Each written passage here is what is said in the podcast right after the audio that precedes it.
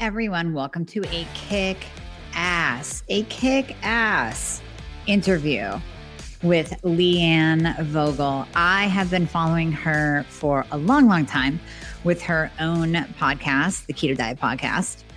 And I'm just amazed at all of her information and knowledge. And you guys know I love keto. So we're going to be really diving into what happens when keto doesn't work. And we're going to talk hormones and all that fun stuff. I made Hormone Fixer for you to get more of that GSD hormone. You want adequate levels of testosterone in order to have motivation, in order to burn fat, in order to build sexy, lean muscle that is not only going to make you better at burning fat every single day, it's also going to protect you. It's going to protect you as you age. It's going to protect your bones. You want sexy, lean muscle in order to have a metabolism.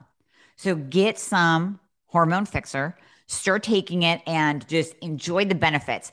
What we have been hearing from the community of people taking it improved energy, improved strength. They're seeing their muscles pop out and look amazing when they're working out. They're getting that pump. They're having a libido. They actually want to have sex again.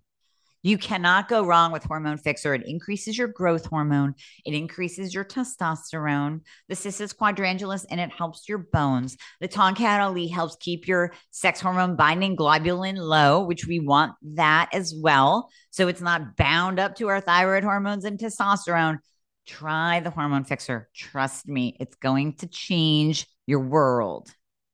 So let me tell you about Leanne. Leanne Vogel is a holistic nutritionist, best selling author of The Keto Diet, The Keto Diet Cookbook, and Keto for Women. She's the founder of healthfulpursuit.com and creative behind Happy Keto Body. We'll be talking about that in the show as well.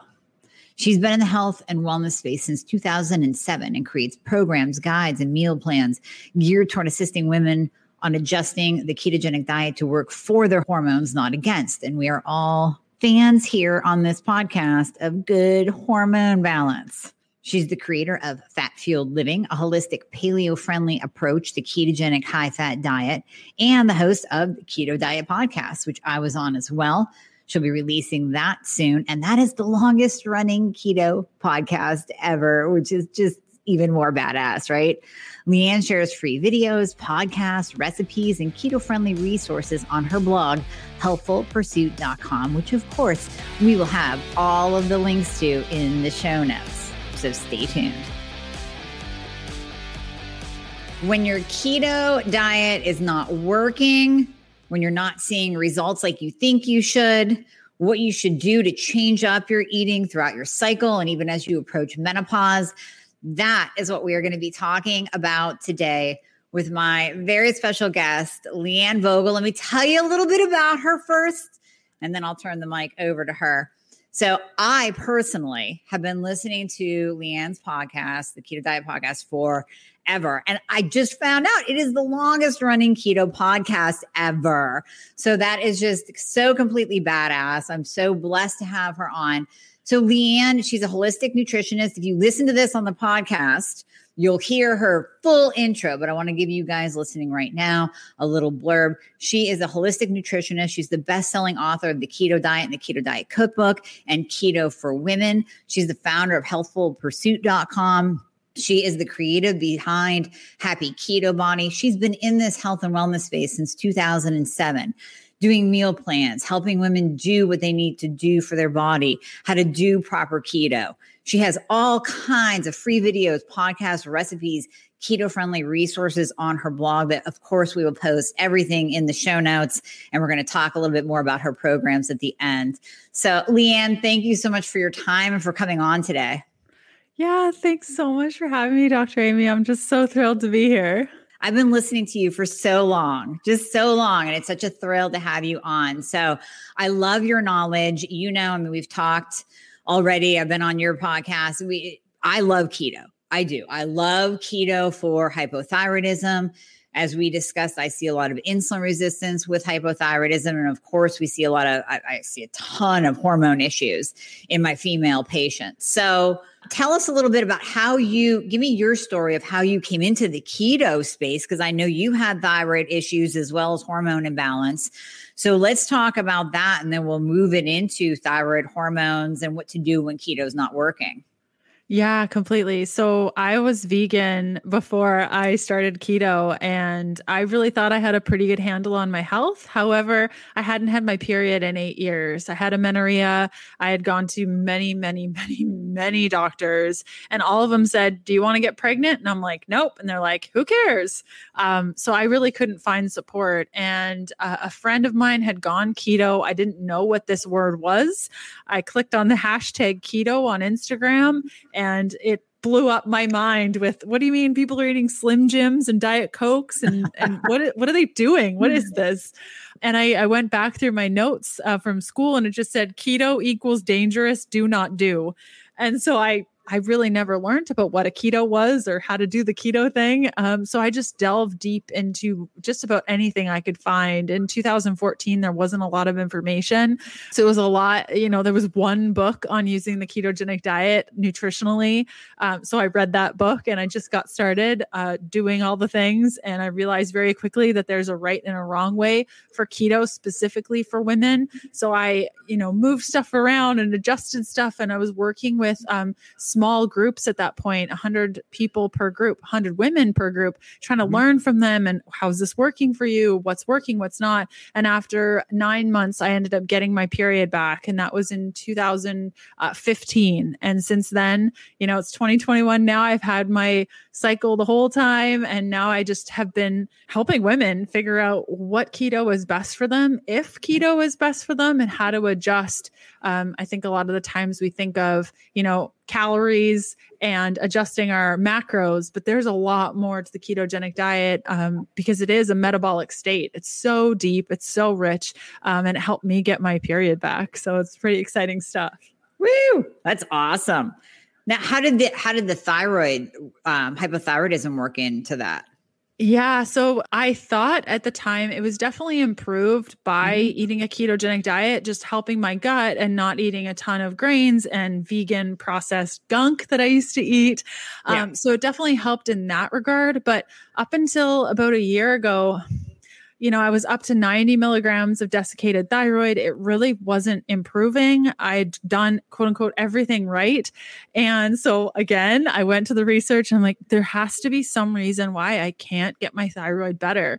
Uh, I tested positive for heavy metals, mm-hmm. mold, and parasites. And through uh, my first round of parasite killing, my TSH has been absolutely beautiful. My free T3 is 0.8 higher. And so I yeah. think I'm definitely onto something. I'm not fully there, but the ketogenic diet helped bridge that gap because it was a lot worse. I was on 100 and uh, I was on 90 milligrams twice a day when I got started with the ketogenic diet, and I was able to get down to 90 milligrams once a day. So that was huge wow. for me. And feeling, you know, it's not just about the numbers with thyroid, as you know, it's how are you feeling? Yeah. And a lot of people their quote unquote numbers look fine, but they're still experiencing hypothyroid symptoms, thyroid symptoms overall. And so for me, it was a reduction in my symptoms and being able to get lower in my medication. So it definitely helped. Was it the full meal deal? No, I've had to get deeper for myself. Um, but it it made a huge difference for sure. Wow, that is crazy. You cut your thyroid medication dose in half. In half. Yes. So if you think about, and that's just through the keto diet, that isn't even getting into the heavy metal detox and the mold detox yet.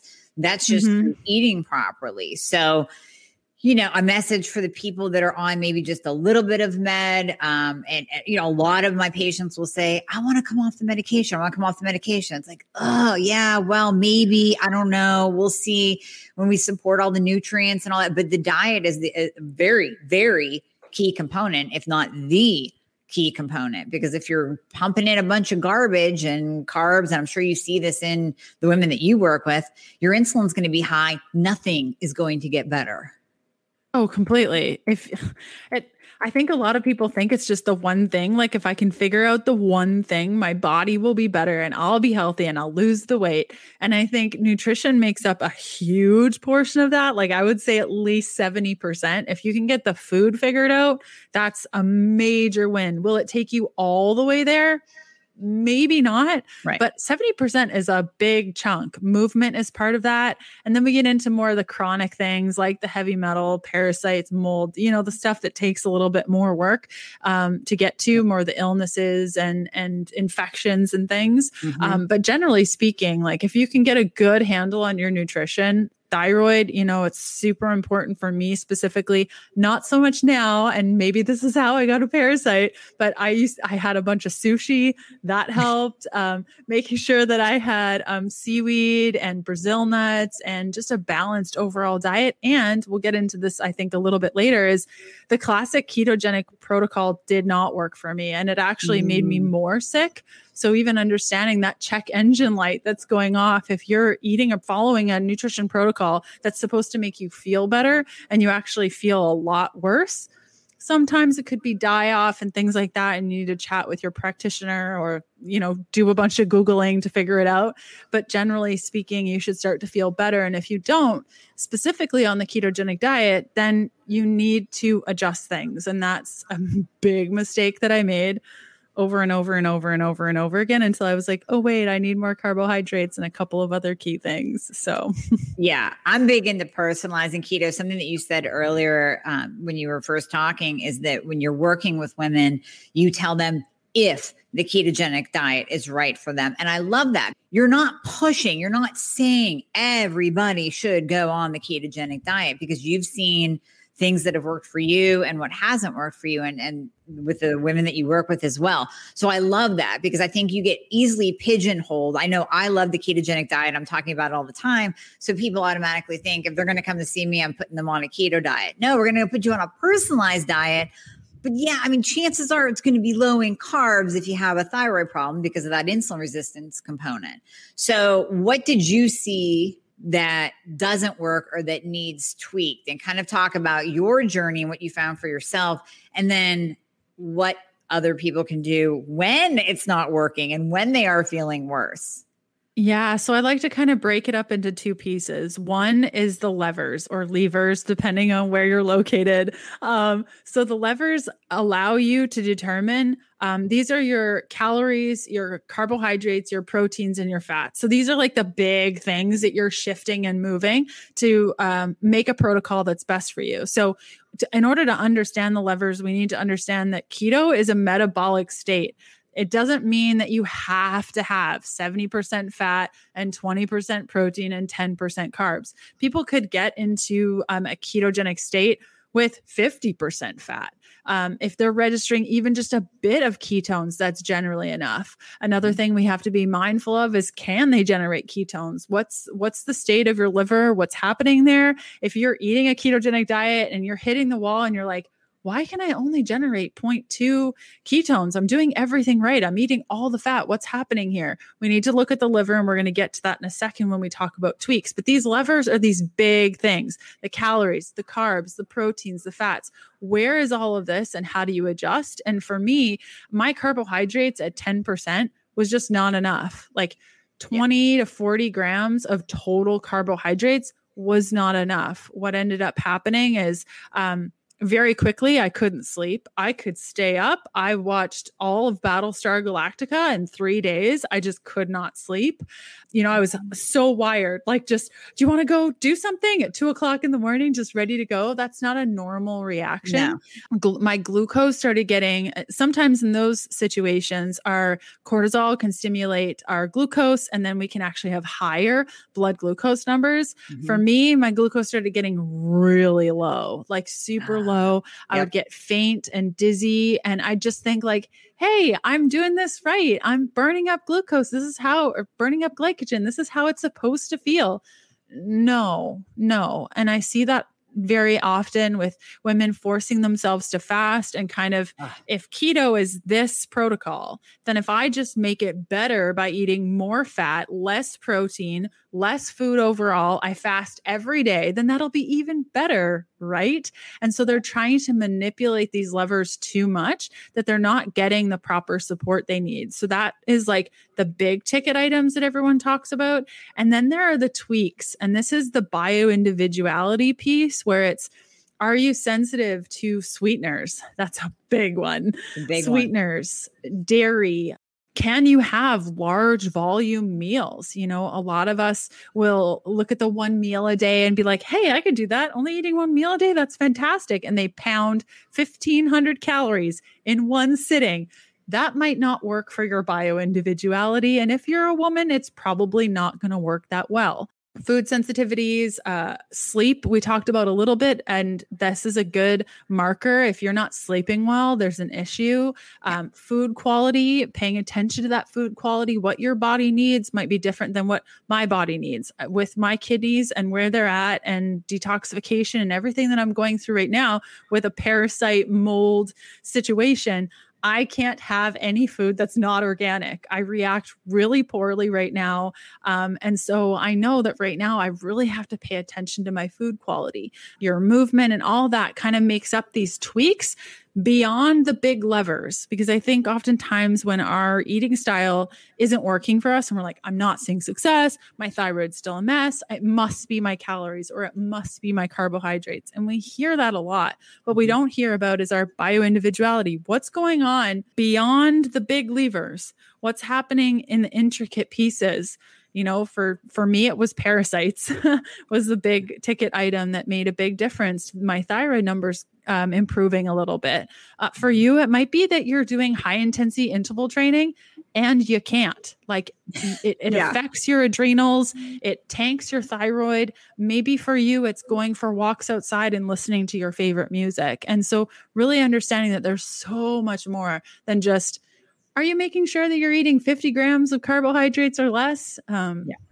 So that's kind of how I separate them out into little boxes so that you can understand what you're working with. Um, and I think the levers are are very um, popular, and that's all we kind of talk about. But there's the bio individuality piece that goes far beyond that. Oh my gosh, that's beautiful. I love that you said that. I want to post this everywhere because even my, honestly, even my patients, they will get into, they will get sucked into because a lot of them are type A's, right? Mm-hmm. They're that the driven type A personality where, and I get it. I've been there when I first started intermittent fasting. It was like, today I am going to intermittent fast for 18 hours, no matter what. And I wake up and I'm hungry and I'm miserable and I'm miserable all day. And I'm not realizing that I'm jacking up my cortisol levels, which is just setting me back anyway. So that intermittent fast benefit just went out the window because I was so hell bent on doing what I had set in my mind to do for that day. And I think the same goes for, like you said, with the ketogenic diet, the 70%. Got to get those 70% in, got to keep those carbs under 20 or under 50 or whatever marker they choose to, to make as their cutoff or total or, or net and all of that. It just gets to be a number that they get hyper focused on and hey, I'm glad that number isn't calories, but like you said, then what if you end up dropping your calories too low because you're too restrictive and you just go too far down that rabbit hole? Yeah. And I mean, even with the calories piece, it kind of happens naturally as you're fasting, where if you're doing intermittent fasting every single day, and I mean, intermittent fasting shouldn't be practiced every single every day. No. And when I first got started with keto, I thought that that's what you did. And so every single day was an eight out, six to eight hour eating window. And so just naturally, I was eating much, much, much less and less and less and less and less and less. And you do that enough, depending on your bio individuality. And you, I mean, it's not going to be good. And I just thought that the, you know, the wooziness when I stood up was just because I was burning ketones or making ketones and it was so hard for me and my body just needed time. No, it's because my electrolytes were low. I needed some carbohydrates. I needed more water. I needed, you know, those, those basic things, more food. Um, and so I think the fasting piece is like an excuse for not eating enough. And that's how people are manipulating their calories on a ketogenic diet, saying, But I'm eating keto, everything's fine. I just can't eat more. And, you know, it depends. If you have insulin resistance, Mm-hmm. Your triglycerides are high, your doctor's saying you have pre-diabetes. That's going to be a very different protocol than somebody who just isn't feeling well. Maybe they need to lose 20 pounds. Um, they have a history of disordered eating. They have a history of not eating enough, a history of chronic dieting their protocol is going to look very different. And I think today we see a lot of keto content geared toward pre-diabetes and that protocol is going to be very different than somebody who's not necessarily pre-diabetic but has other chronic things like thyroid, you know, adrenal imbalances, hormone imbalances. Their protocol is going to look different and has to look different. Oh, definitely. I mean, with the the pre-diabetes diabetic group, their protocol is usually under 20 grams of carbs. Now, yeah. I, I I I do keto, but I do not go that low unless I'm in a in a weird state where maybe I'm gaining something's off in my body and I want to kind of you know just drop it down for a couple days, go super low and then come back to my normal level. But where do you normally say to people, I know there is no hard and fast rule, but what is your in general for women cutoff for carbohydrates? Where do you like them to see see them at and below?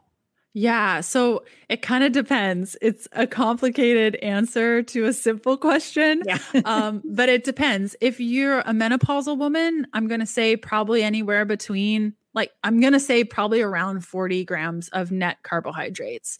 Okay. Um, maybe 30 grams of net carbohydrates, depending on what's going on. So, yeah, it's like mostly 40, sometimes 30 mm-hmm. around there for menopausal women. Now, if you're a woman who's still cycling, who still has her cycle or should have her cycle, if you're experiencing menorrhea, this uh, information applies to you too, then it depends on what point you're at in your cycle as to how much carbohydrates you could or should have. Um, so if you're at the beginning part of your cycle, you know, between days one and 10 ish, I usually like to see that number pretty low. Like if you're trying to do a, a ketogenic diet and we're working on supporting your hormones, I like to see that number between 20 and 30 depending. And then for almost the rest of your cycle, I like to see that number 40 to 60, maybe even 80, depending. So mm-hmm. um, I'm not a huge proponent of just set your set your macros, set those levers and just forget about it. And this is the plan that we're on. We have to understand that just as our hormones are cycling and we need different things at different times of our cycle, you might notice that with your activity, where at the beginning of your cycle, you have a lot more ability for endurance. Whereas at the end of your cycle, right before bleed, you're like, there's no way I'm going to run yeah. anywhere. That's not happening. Right. Same goes with your carbohydrates. I mean, we notice that. I know for myself leading up to close to my period, I'm like, give me a sweet potato right now. Mm-hmm. Whereas, you know, day three or four, when I'm ending bleed, all I want is steak. And so understanding that our carbohydrates and our overall macros can be adjusted um, throughout our cycle kind of sets us up for success instead of like day 26 i'm like i just want a sweet potato. I can't have a sweet potato. I can only have 20 grams of carbs. There's no sweet potato i can't have a sweet potato. And then you go off plan until day five of your cycle and you feel like a total loser for quote unquote screwing up your plan. Um, right. So it just kind of, I like to set people up with that expectation as opposed to, here you go, 40 grams of carbs enjoy. yeah. Stay here. That's it. That's all you get. Stay. Sorry. it doesn't yeah. matter. Okay, I am hearing you. I am hearing your frustration, and I was in your shoes, so I totally get it. You are tired of the doctor jumping. You are tired of being medically gaslit. You are sick of being told that you're normal when you know that your body is rebelling against you. You know that the weight gain and the fatigue and the hair loss and the low libido and the dry skin is not you. That's not how you were years ago. That's not how your body was meant to be. And that's not how you want to live the rest of your life. So I'm going to invite you to work with me and my team. We can prescribe in all 50 states, including many provinces in Canada. So we got you covered there in the thyroid and the hormone department. We have you covered. Yes, we use bioidentical hormones only, none of that synthetic garbage. And we fix you. We bring you to that optimized state where you can live with me in optimization land, where you have actual energy to get through your day. I swear you're not going to be looking at the couch at 2 p.m. wondering how quick you can take a nap. You will lose weight. You won't gain weight every time you go out to eat or look sideways at a brownie. We will get you to that optimized state. So I'm going to invite you to book an application call. And this is where you are going to go over everything your health journey and all the different things you've tried and your frustrations. You're going to go over that with my team. And we will put you into the program that fits you the best. If you need prescriptions, we have you covered. So go ahead and click the book a call link in the show notes. I promise we will take good care of you. You can stop the doctor jumping once and for all. Stop wasting money on BS programs. Stop buying programs off of Instagram. People, I know you. I see you. I know what you're doing. Looking for answers. We can fix you. And that's tied into that whole intermittent fasting thing, right? So you might have it set that day where okay you know mm-hmm. and those for those of you listening day one of your cycle is the first day that you bleed so that's what we count as day one so when we're talking about going low just like leanne said if it's if the goal is 30 grams because you are in that beginning part of your cycle and you go to 80 or you go to 100 because you really wanted a sweet potato and a few more keto chocolate chip cookies made with almond flour. I don't know.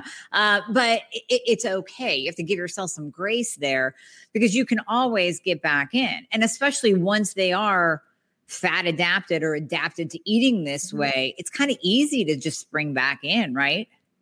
Yeah, it's completely true. Like what we're trying to do, I mean, what we should be trying to do on a ketogenic diet is become more metabolically flexible.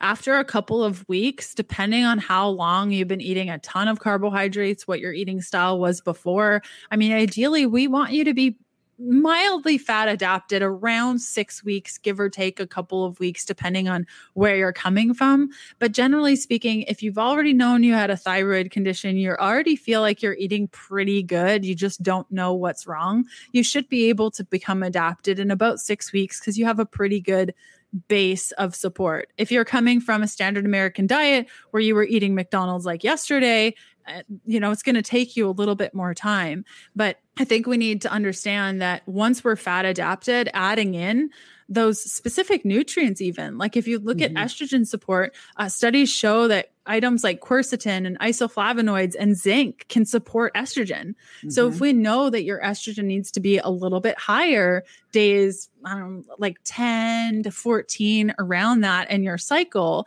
that's after your bleed. So days around 10 14, 11 to 14, incorporating foods that have those uh, components like dates or dried apricots or white beans or yams. I mean, you'd think, how is that keto? That's not even keto. But if we can incorporate those at those times of your cycle, it can actually help your hormones, help your overall metabolism. Um, so, yeah, once you're fat adapted, you can play a little bit and see like, how much can I get away with? Not so much so I can go to A&W and get a root beer float, mm-hmm. but how can I time this out properly so maybe I can incorporate more carrots at this time of my cycle or right. or some apple at this time of my cycle to actually support my body with phytoestrogens and nutrients that have been shown to support estrogen for example and you can do the same thing with progesterone um, so you can kind of cycle that in uh, once you are fat adapted to get better results overall for your health yeah. Oh, that's uh yeah, I, I, you made so many women happy saying the words apple and dates and sweet potato and beans. Oh my goodness. Yeah. And you know, I, and I'm sure I know your answer, but I'm going to ask it anyways. I've been mm-hmm. eating this way for so long that it was funny just this past weekend. I stopped and I thought back on my last week. And last week was just a higher carb week. It just was. And I kind of I, I never add up my macros anymore. I just don't. I go by how I feel. I don't test anymore. I used to test my glucose and ketones all the time. I don't test. I can just tell when I'm in ketosis or not. And I thought back on last week and I just kind of added up a couple days. I was like, wow, I think I hit like 90 or 100 a few days in a row, but yet still stayed in ketosis because, like I said, I, I know when I'm out, right? So are you the same way? You can tell when you are in ketosis, in that metabolic state of ketosis, not necessarily doing a keto diet, quote unquote, but you are in that metabolic state of ketosis versus maybe not after, I don't know, a long holiday. Yes, completely. Yes, completely. I I stopped personally tracking like my actual macros and using a calculator, you know, using my phone and typing in all the things that I was eating probably about 3 years ago.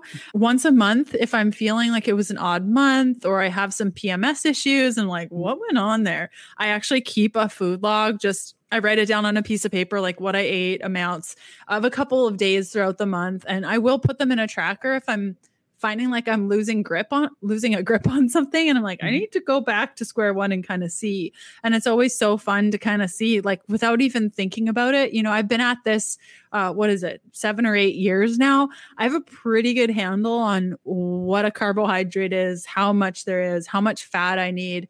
Um for example at lunch today I was eating my salad and I'm like I can already tell there's not enough fat in this. Like just eating it it doesn't taste right I don't feel right. I I'm craving fat as I'm eating this. I didn't put enough fat in this meal. And so over time you just become more and more and more intuitive. And if there are times where you're like, uh, did I screw up this last month? Just keeping track of a couple things here and there. So you can be like, oh, I see. Yeah, I definitely ate more carbohydrates that day. I ate less fat that day. Oh, I need to increase my protein. Just kind of making those touch points and mm-hmm. knowing what your weakest links are. Like, when I get stressed, I tend to eat less protein.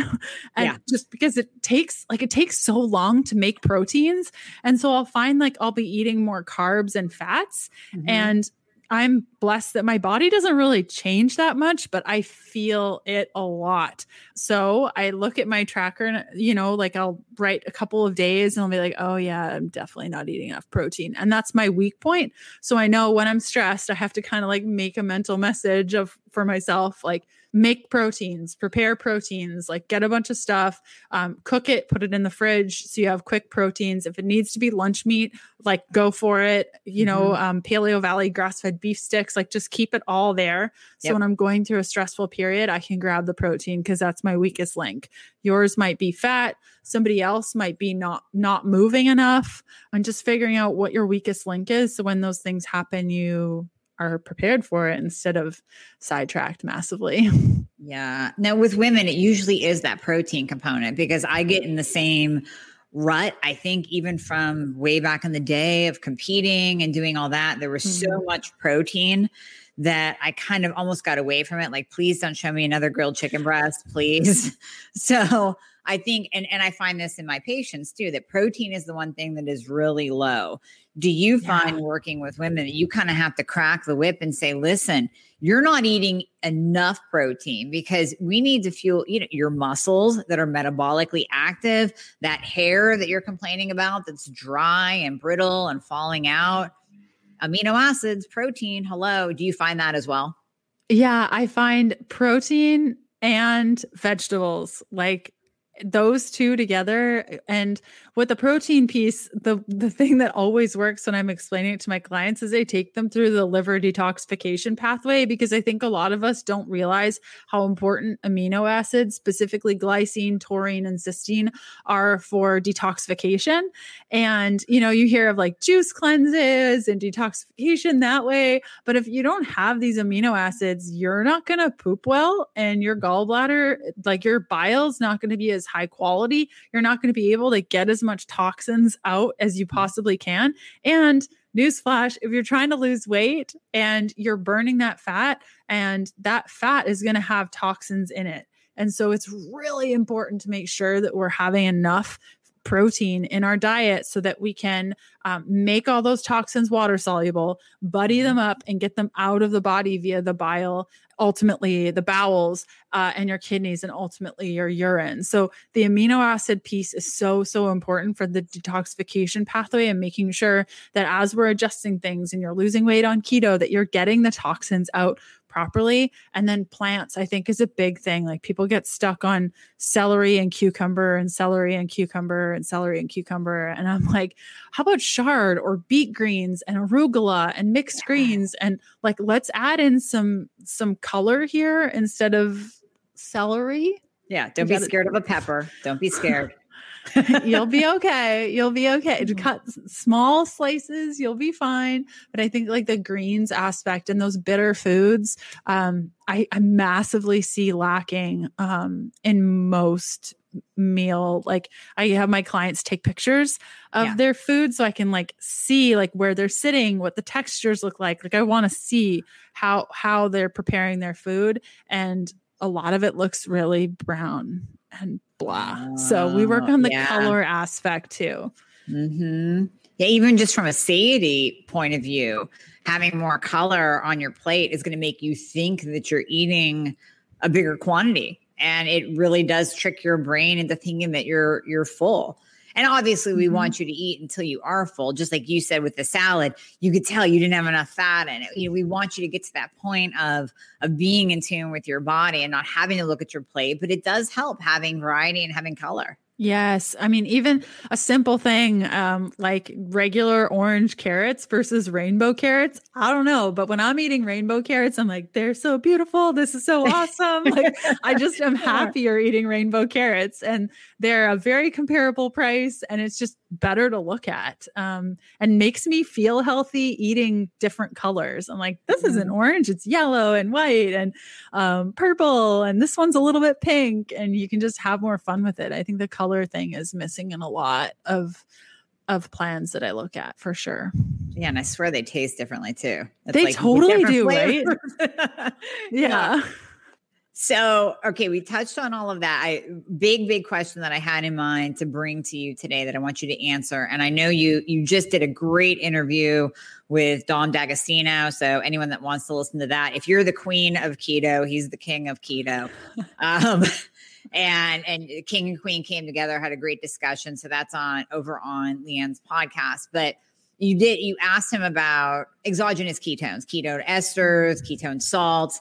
Can you talk about because not everybody's going to jump over there. So can you talk here about what your take is on utilizing things like beta hydroxybutyrate and exogenous ketones to kind of push someone out of a out of a rut help them through keto flu whatever it might be yeah. Um, originally, I was very against all of this. Um, I spoke very clearly against um, all of that.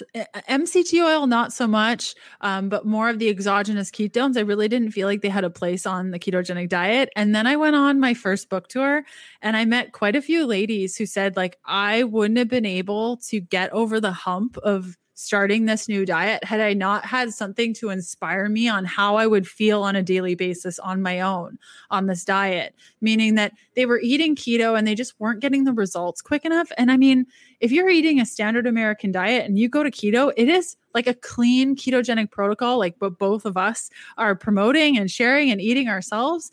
Like it's a big change and you're not feeling that great for the first couple of weeks even if you mm-hmm. do it correctly that keto flu even if you're doing electrolytes even if you're trying your best you might not feel good and so speaking with these women and and hearing that they were tr- doing everything right and still not feeling optimal and when they added in the exogenous ketones they started feeling better then i was like oh shoot yeah, I need to reassess that. yeah. So um, I tried a whole bunch of them. There are some that I think are absolute garbage because mm-hmm. they have caffeine, and yep. caffeine will make you feel very, very similar to how ketones will feel. It's so important that you make sure that the company knows how much uh, BHB is in their product. Some of them will be like, yeah, it's in there. And you're like, well, how much? It's in there, you know? Yeah. So that's not helpful at all. So I think that it can definitely have a place when you're first getting started just to give you that like Oh, this is what life is like on the other side of the rainbow. Got mm-hmm. it. And another piece is if you've been keto for quite some time, I don't do this so much anymore, but when I was on tour or I was had speaking engagements and when I had back to back to back to back meetings, I was fueled with ketones, like exogenous yep. ketones that whole time because my brain, it's like I couldn't function without them when I was that busy. Mm-hmm. Do I use them on a daily basis now? I don't feel like I need them.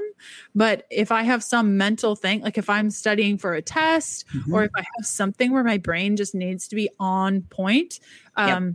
I will definitely use them. What about yeah. you? I, I love them. I fell in love with them a couple years ago. Like you, I started researching and it's like, I wasn't sure, I wasn't sure, I wasn't sure looked into a couple different companies. Like you said, they have caffeine in it, and any I don't know any MLM. I'm just kind of mm, turned off by. So you know what I mean? Yeah. I know we're um, talking about the same product. yeah, I think we are. we won't name names but no i actually i tried it because a friend of mine gave me some samples and i tried it and i had my my keto mojo and i was testing my ketones. I tested before and i tested during and i tested a half an hour after an hour after and two hours after just to kind of see just to play around and see. And i did not see that much change with that product. Now i have tried some others since then and there are there's one in particular that I absolutely love that I keep on hand just like you, I'll use it during a long day if I'm back to back with interviews, if I'm back to back with patients, um, if I have a speaking engagement, or if I just completely go off keto. Like, let's say it's Christmas and there's going to be two or three days of super high carb eating, I almost feel like it's like a, a little safety net. Like at least I'm tossing in some ketones into the mix that maybe it'll help save me from going, you know, completely out of the water with with my glucose. So I'll use it yeah. then too and probably help you maintain that feeling of like oh right keto when i go back onto it this is how i'm going to feel i know like through holidays and eating more i'll depending on my adrenal status and what's going on with my adrenals i'll like fast and then have mm-hmm. my ketones before the meal and my ketones after the meal and apple cider vinegar and like I'll do all the things to try to mitigate that. I'll ask if everyone wants to go for a walk after the big meal so we can like get our glucose levels a little bit lower. And so you you you have all these tools and i yeah. think a lot of people don't feel like they have the tools so they're like ah screw it i'll start again in the new year or i'll start again on monday but it doesn't need to be like that have the yeah. thing enjoy the thing um, but i think once you know how good keto feels and once you know how good just healthy metabolism feels if that becomes your center point and i think exogenous ketones can help with that to like get you back to that center point of like oh right this is how it feels. This is how great my brain feels. And I remember what life was like before keto. I mean, I was on, I had ADHD. I was a hot wreck mentally. And yeah. so that can kind of keep you focused too. If you deal with um, brain problems like most of us do, um, those right. exogenous ketones um, can really, really, really help. Yeah. They can. And I think they push, especially people, like you said, starting with the standard American diet, moving into a keto diet slowly, but even slowly, you can still feel pretty crappy. And I also like throwing them in if someone has hit a plateau and it's really frustrating and almost to push them past that plateau. That's nice because you are technically increasing the ketones in the body. You're pushing yourself into a deeper state of fat burning, more out of the sugar burning if you slip back into it for whatever reason. Or, like you mentioned earlier, lack of sleep, stress, cortisol. Maybe your diet is perfect and there's something else that is pushing you out of ketosis for whatever reason. Yeah, let's address that and maybe throw in some exogenous ketones on top just to make you feel better as we're addressing everything else that needs to be addressed. Yes. And usually that thing that's underlying is stress. I would say like 90% of the time it's stress. And yeah. I mean, then you get into like liver function and estrogen dominance because yep. of the liver issues. But if, if all of a sudden you're dealing with cravings and you're not registering ketones and it's like this drop, what's happened over the last couple of days that's totally stressed you out? And I mean, stress is completely perceived. So I mean, mm-hmm. even a, a, split second where you couldn't find your kid at the festival and you're looking everywhere and you're like, where did they go? Where did they go? Is enough to completely kick yourself out of ketosis and take a little bit of time to get back to that space. Like it's incredible how quickly it can happen. And, and generally speaking, it's usually stress related. Yeah. Yeah. I don't think people realize how much stress does to their body. They really oh. don't. They push it on the back burner all the time. I love talking stress and sleep with my guests because I don't mention it enough. So when someone does, I'm like, yes, yes, yes, stay on that. Yes, that's so important. and, and we discount it. Like I know myself, I do it. I'm like, I had a sort of bad sleep, but it shouldn't affect me this much. Yeah. But it's incredible, like how much of an impact that these two things can have and how prevalent they are. You know, um, living the kind of life that I live where I'm working for two months and then not working for two months, I notice very quickly when I get back to work, I'm like, I was this stressed before. I'm not prepared for this. Like mm-hmm. we get so accustomed to the push, push, push, push, push of daily life that we don't realize just how hard it is on our bodies and yeah. our ability to generate ketones and and keep our glucose regulated. It's all related. And as a woman, too, with uh, fluctuating hormones all the time, I mean, stress is just going to hit you even harder. And like you mm-hmm. said, you noticed amenorrhea basically stopped, reversed when you did the keto diet. So that's how impactful eating can be on your hormones. Imagine how impactful stress is on your hormones. Yep. Yeah, yeah, That's definitely another piece of the pie. If nutrients and nutrition is 70%, stress is at least 10 to 20 of that. yeah. Yeah. Even some overlap. We'll even give it more. We'll take it up to 110% and give it stress Deal. 30%. yeah. so, last question for you. And it's one that I get quite often. What keto tracker do you recommend? What do you like for people to use? And do you do you tell your clients to use it ongoing or just until they kind of reach the point of of you and I where okay, we're good, we're in tune with our body, it's cool. Yeah, so it depends on their goals. Um, for some clients, I recommend my symptoms, um, and that's just if they're dealing with like I ate and then I was bloated and I had headaches and all this stuff is happening and they can't figure it out and I can't figure it out because their details are not detailed enough. I get them to use the My Symptoms app, which doesn't track actual macros and stuff like that. It just allows you to put in like what you ate and how you felt before and after. And I can see very quickly what the patterns are. And, you know, if they're getting a headache, every day around two o'clock, I'm looking at what their glucose is, and I'm like, I'm pretty sure this headache is from a drop in glucose. And so we're adjusting that. It just helps me figure out pretty quickly within the first two weeks, like, why are you having these symptoms? Is it food related? Um, and if it's not, or we figure it out, we'll move to usually Carb Manager. I I like it a little bit more than the other options. Um, it's easier as a practitioner to see the full day, whereas others, it's like I get screenshots of seven images yeah. in a day and i'm like i can't yeah. even i don't even know what's happening here um, many of my clients use MyFitnessPal i don't mind it um, eh, like yeah. I'm eh on that. I'm with you on that. Yeah. like eh. Um, but the carb manager I like. And then ultimately, if you're working with a practitioner, I because I know macros. I can look at a meal and yeah. pretty much accurately guess within a couple of grams like what's going on with that meal. Definitely. So I usually prefer my clients to take pictures and send them to me. That way I not only get to know what they're eating, but how they're eating it, the color of it, the plates that they're using. You know, sometimes, I mean, I have clients that use these ginormous plates and then they fill up the whole plate. And I'm like, hey, do you have like a plate the size of your hand spread yeah. out? Like, can you maybe put it on there?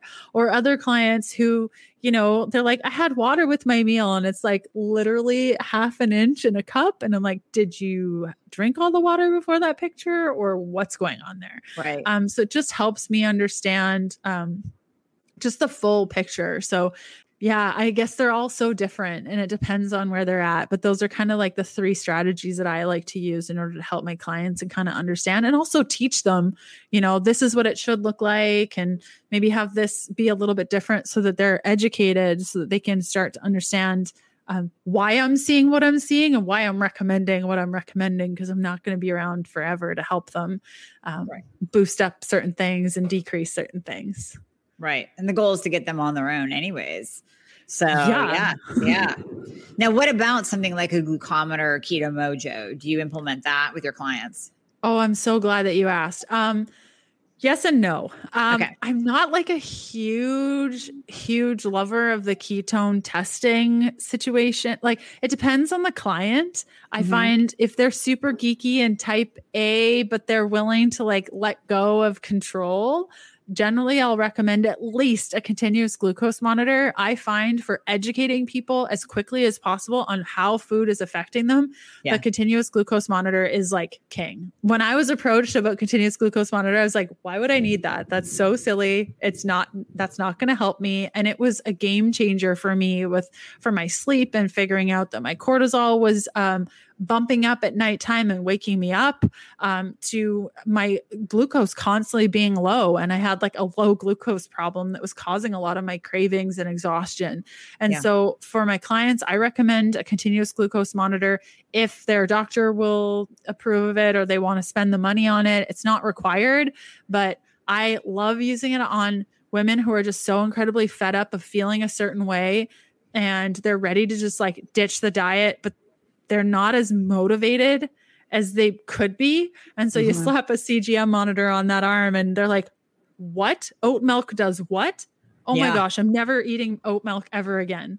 So mm-hmm. I find for pattern changing quickly, a CGM is helpful. Whereas the ketones, I just don't feel like it has the same urgency. Um, and my my goal as a coach is to take you from like zero to 60 in as least amount of seconds as possible right. and to get you seeing like what is happening inside your body and i find the cgm is like the best tool for that otherwise i really like the biosense keto ketone monitor rather um, that's breath because you don't have to be poking your finger and all the things. I think that's like so the year 2000 um, so i don't really recommend the keto mojo and stuff because it's just ugh, all the blood and the pin pricking and it's just a pain. But yeah. um, what are your thoughts on it?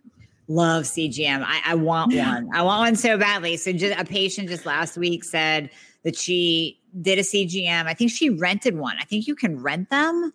Um, what? Yeah, like she's like, I, I I paid X amount. It wasn't bad. I went 179, 279. And she's like, I have it for six weeks and I'm thinking of renewing. And I'm like, Did you, are you renting it? Like, is this like so I, I don't know. I have to get more more details on that. But um, she loves it. And she found, just like you said earlier, that stevia jacks up her glucose. So there you go. I mean, how often do we use stevia in keto recipes, like all the time, erythritol, monk fruit, all those sweeteners can affect your glucose, even though, I mean, the, the artificial sweeteners are total no go. No, no, yeah. no, no. That's going to just destroy your body and jack up your insulin. But the the safe ones that we do recommend in some people, it can really screw them up. So it's good to yes, know completely. that. Yeah. Yeah. That's how I found out I couldn't do stevia. That's how I found out I could eat oranges. Like I can eat oranges and it does nothing to my glucose. Like yeah. this changed my life. like nice. changed changed my life. So even just wearing it for um yeah, they have different programs where you get like a little sensor, you put it in your arm, it lasts 14 days. Mm-hmm. Um and usually they have programs for like 4 or 6 weeks. Um and that gives you pretty good data. I do have friends that wear it all the time just cuz they're total geeks, yeah. but that's ridiculously expensive, but I like to do like 2 week intervals. Like I'll wear it for 2 weeks, I'll take it off for 3 months, I'll put another one on for 2 weeks, take it off for 3 months. Um just to kind of do those touch the touch points um, yeah. and just continue to learning. But once once you get that down and you understand your food combinations, how much protein you need to how much fat, I mean, it it doesn't really change all that much. And being able to have things like oranges, uh, I cannot have blackberries and on keto, blackberries oh. are fine. They jack up my glucose. Oh, my gosh. Okay. Oh, so, but strawberries totally fine. And so, a ketone monitor won't really give you that as much, but the no. glucose monitor is like instant gratification and understanding what your thoughts are doing to your glucose, what the stress is doing, what the sleep is doing, what the food is doing. Oh, that's my favorite thing. I want one now. Where did you get sorry. yours? um, I use Levels. Yeah. Um, okay. I, That's what I, I, I really love their app. You know, there's there are other options, but um, when the person when one of the people or many of the people on the team are like Harvard doctors and NASA yeah. scientists, I'm like, that's eh, probably pretty good. And they have a database and they're always adding to it. So you can like discover which foods might be sensitive to you, which ones won't. And I just I love their tracking and stuff. So I use levels. Um, it is quite expensive, but I mean, the amount of time and energy that I've saved wearing this for a couple of weeks is like, it's totally worth it. So That's I'm excited awesome. to hear if you get one and give it a whirl and learn about things. Yeah, you know, the only thing holding me back is if that thing shows the dark chocolate jacks me up, I'll be pissed. I'll be pissed yep. I could see that. Yep. Yep. Yeah. I could see that. Just add nut butter. I'm sure it'll be fine. There you go. There you go. Easy breezy. Well, Leanne, thank you so much for coming on and sharing just all of this information, just all of the wisdom. I love it when other people hear the same thing that I say, but from somebody else. It drives the point home. I love it, love it, love it. So tell people a little bit about, I know you have something starting today that they cannot enter, but you're going to be rolling that out again. So tell people about your programs and how they can connect with you. Yeah, so I've been in, in, the game for a while, so I have a lot of ways that you can connect with me mm-hmm. and products and services and all the things. Um, six week keto weight loss is kind of the program that I'm spending the most time on right now. It takes women uh, who are interested in hormone regulation while losing weight. Mm-hmm. Um, so the program just launched today. Again, it's maybe our third or fourth group coaching program. So I take 100 women through the program over six weeks with group coaching calls and the whole bit. Mm-hmm. Um, so if you go to healthfulpursuit.com slash six week, um, you can add yourself onto the wait list there. Then I have a 12 week program called Happy Keto Body. And that's like if you really want to delve into what's going on with your body and how. I partnered with my best friend, um, Dr. Nina, who's a doctor and really good at her job, to kind of go through more of the medical pieces. And we both educate on nutrition mm-hmm. and medical pieces. So she can talk more diagnostically and I can talk more subclinically. So that was really fun. Yep. And then I have three paperback books um, the Keto Diet, Keto Diet Cookbook, Keto for Women. You can find find those on Amazon or Barnes and Noble or any bookstore. And yeah, my website is healthfulpursuit.com and my podcast is the Keto Diet Podcast. Yeah. And I'm on Instagram, Leanne Vogel. So I have like, I'm in a lot You're of places. Everywhere. Just search Leanne Keto. We'll, we'll put all the links. All the links will be in the podcast show notes. So no worries there. But I still like you to tell everybody. I love it. Dr. Amie, thank you so much for having me on today. This is just such a blast. It's so great to connect with like minded individuals who aren't crazy about keto and just want to use it to support their bodies. And it's really cool to see. Yeah, yeah, we need more people. We need more people in the space and giving this message to women. So, so thank you for being here. Thank you for joining us, and I'm sure we'll have you back on. Would love to.